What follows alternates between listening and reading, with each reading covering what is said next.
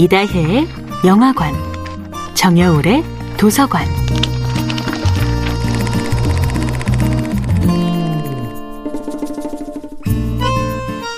안녕하세요. 여러분과 아름답고 풍요로운 책 이야기를 나누고 있는 작가 정여울입니다. 이번 주에 함께하는 작품은 빅터 프랭클의 의미를 향한 소리 없는 절규입니다.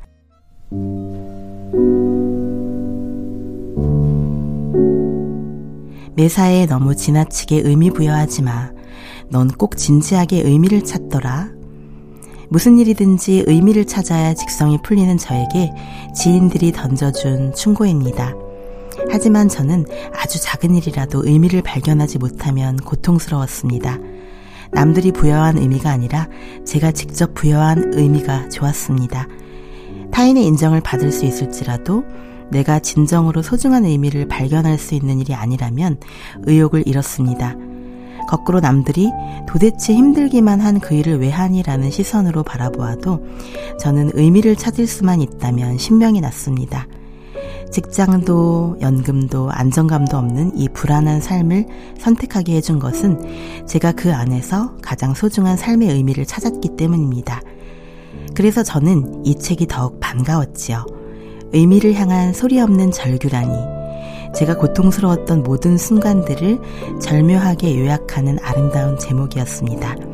이 책의 핵심 개념은 로고 테라피인데요. 로고 테라피란 의미를 찾음으로써 고통을 이겨내고 상처를 치유하는 법을 말합니다. 약이나 의사를 찾지 않고도 일상 속에서 자발적으로 고통을 치유할 수 있는 방법이기도 합니다. 그런데 의미는 제 발로 찾아오지는 않습니다. 우리가 적극적으로 의미를 찾아 나서야지요. 아침에 일어났을 때 단지 직장에 나가야 해 라는 의무감이 아니라 내가 진정 하고 싶은 일에 몰두할 수 있는 또 하루가 시작되었다는 기쁨을 느낄 수 있다면 그것이 바로 로고 테라피입니다. 빅터 프랭클은 강제 수용소의 끔찍한 인권 유린 속에서도 내 안에 위대한 또 다른 나에 대한 믿음을 버리지 않았습니다.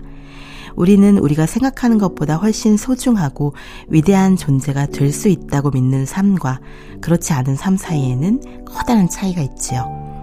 그 어떤 무시무시한 장애물도 지금보다 더 높은 곳을 향하여 인생을 걸고 한 걸음 더 나아가려는 인간의 의지를 막을 순 없습니다. 나보다 더 높은 것을 향해 끊임없이 전진하는 인간의 아름다움을 저는 믿습니다. 정여울의 도서관이었습니다.